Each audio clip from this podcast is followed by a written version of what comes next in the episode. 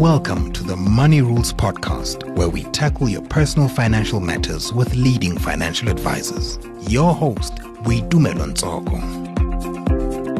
Retirement planning can be a daunting task, but the key is a well structured plan. In this episode, we discuss different strategies for generating income in retirement, including annuities, dividend stocks, and working in retirement. Joining us to share valuable insights on these strategies is Suzean Hauman, who is a certified financial planner at Brenthurst Wealth. Welcome, Suzean. Hello, Tubi. Thank you for having me. Suzean, could you please tell us what are some of the most important things people need to consider when planning for retirement? For me and what we see in our industry, it's the age that you retire at. A lot of South Africans still um, have the idea of retiring at the age of 55 they don't realize or taking into consideration is that most of them only started working at the age of 25 so you now have a 30 year period that you save towards your retirement.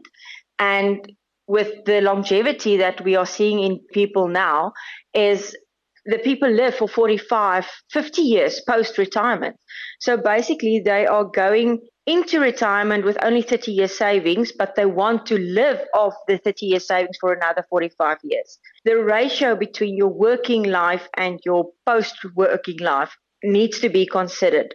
So for me, it's that post retirement phase, the length that you need to take in consideration when you plan for retirement.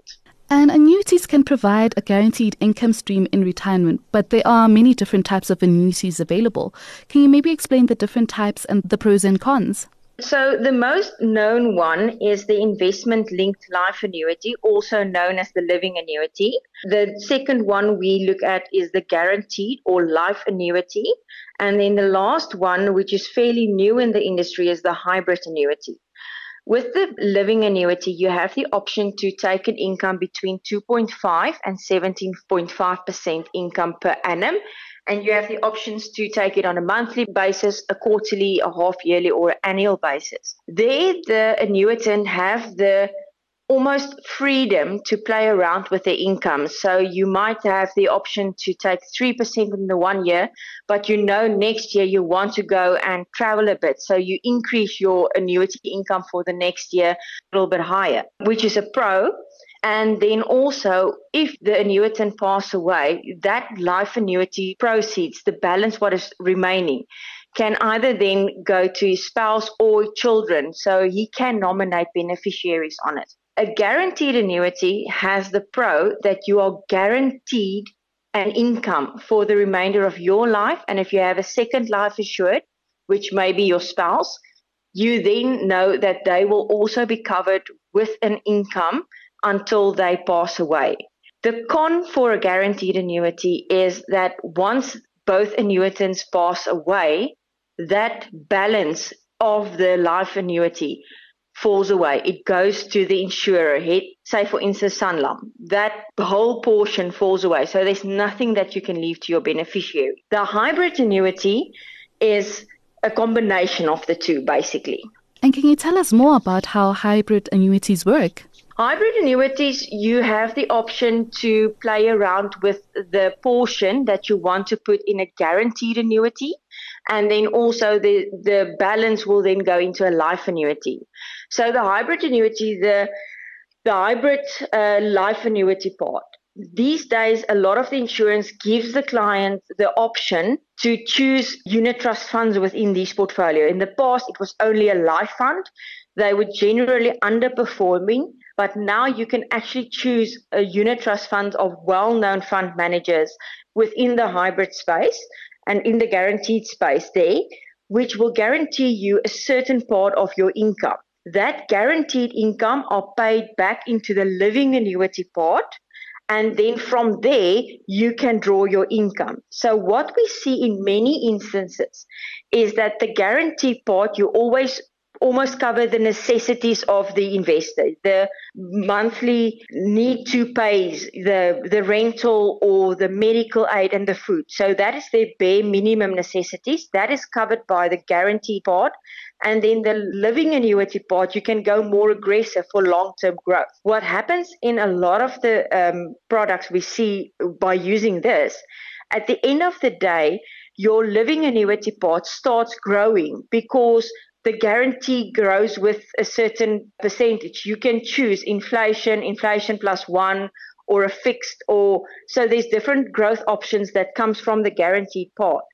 When the annuitant then pass away, the guaranteed portion will fall away. That you cannot bequeath to beneficiaries.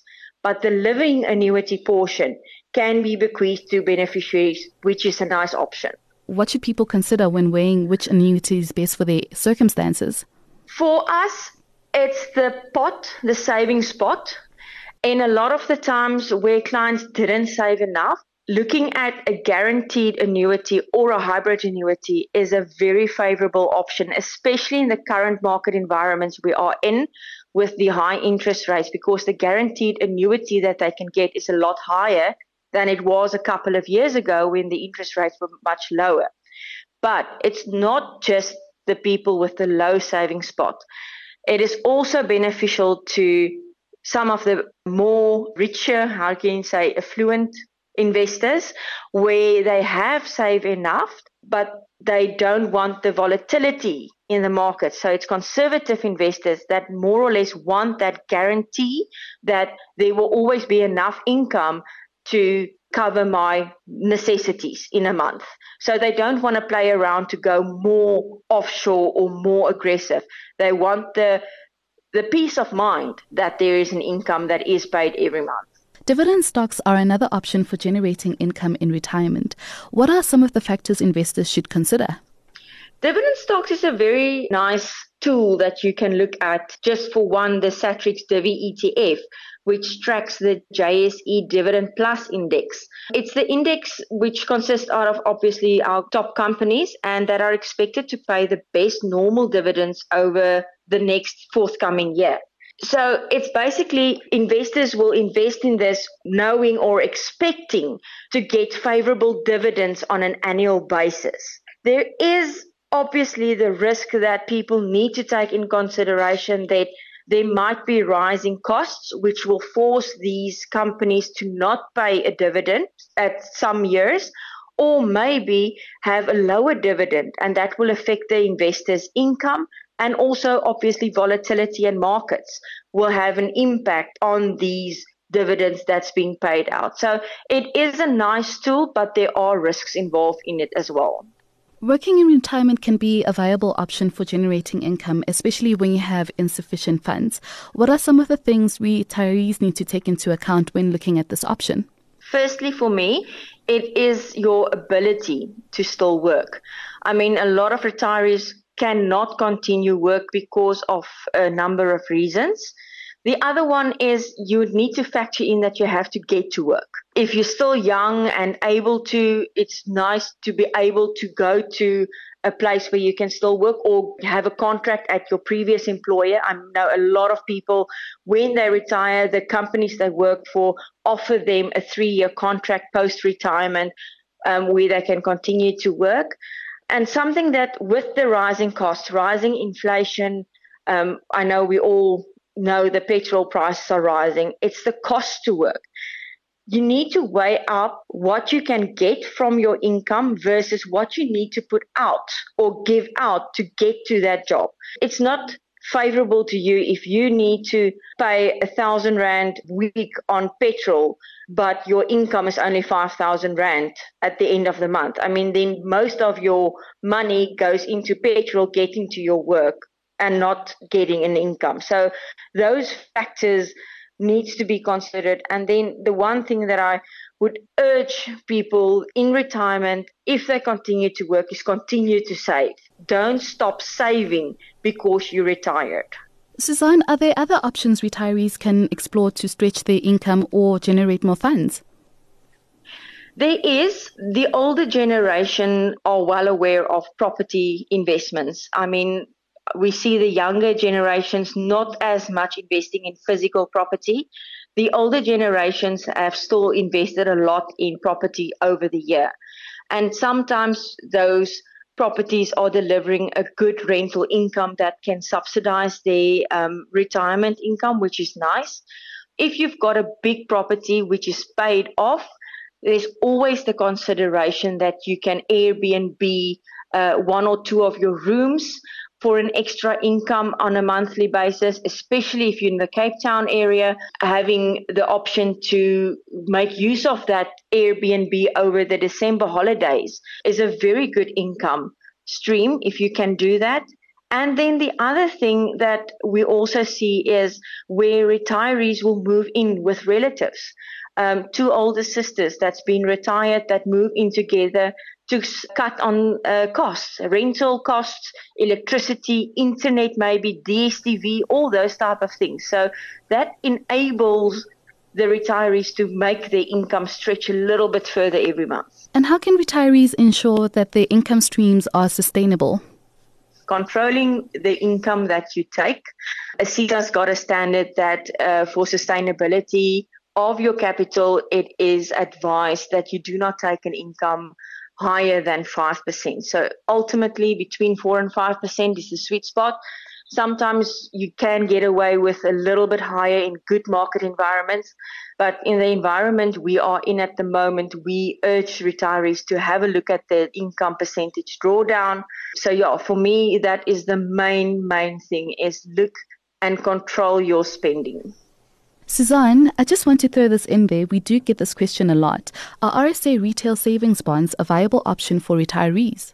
At Brenthurst, we don't use uh, retail bonds, but I know the rates are favorable at the moment, the interest rates and the yields that they deliver. So, for a conservative investor, I won't say put everything into retail bonds, but it is a good diversification tool and it is um, fairly safe investment. And finally, what advice would you give to someone just entering retirement? To me, for me, it is being not to be too and overly cautious with your retirement capital. Yes, you saved for so many years, and obviously, you do not want to lose your savings pot. But by only investing it into money market funds or fixed deposits or income funds, will not give you inflation beating returns. And at this stage, with inflation as high as it is, you need to have that equity uh, funds in your portfolio, the offshore funds in your portfolio. You will have to diversify to get the inflation plus three, four, five percent returns over the rolling five, ten year period for your retirement to ensure that you can have the income that increase on an annual basis to keep up with inflation and price of goods. So yeah, do not be overly cautious or conservative when you go into retirement. Thank you so much for joining us on this episode, Suzean. Thank you for having me again. That was Suzean Hauman, who is a certified financial planner at Brenthurst Wealth. Thanks for listening to this episode of the Money Rules Podcast. To listen to more, go to moneyweb.co.za or the MoneyWeb app and follow MoneyWeb News for daily updates. Money Rules. MoneyWeb, Money. your trusted source for business and investment insights.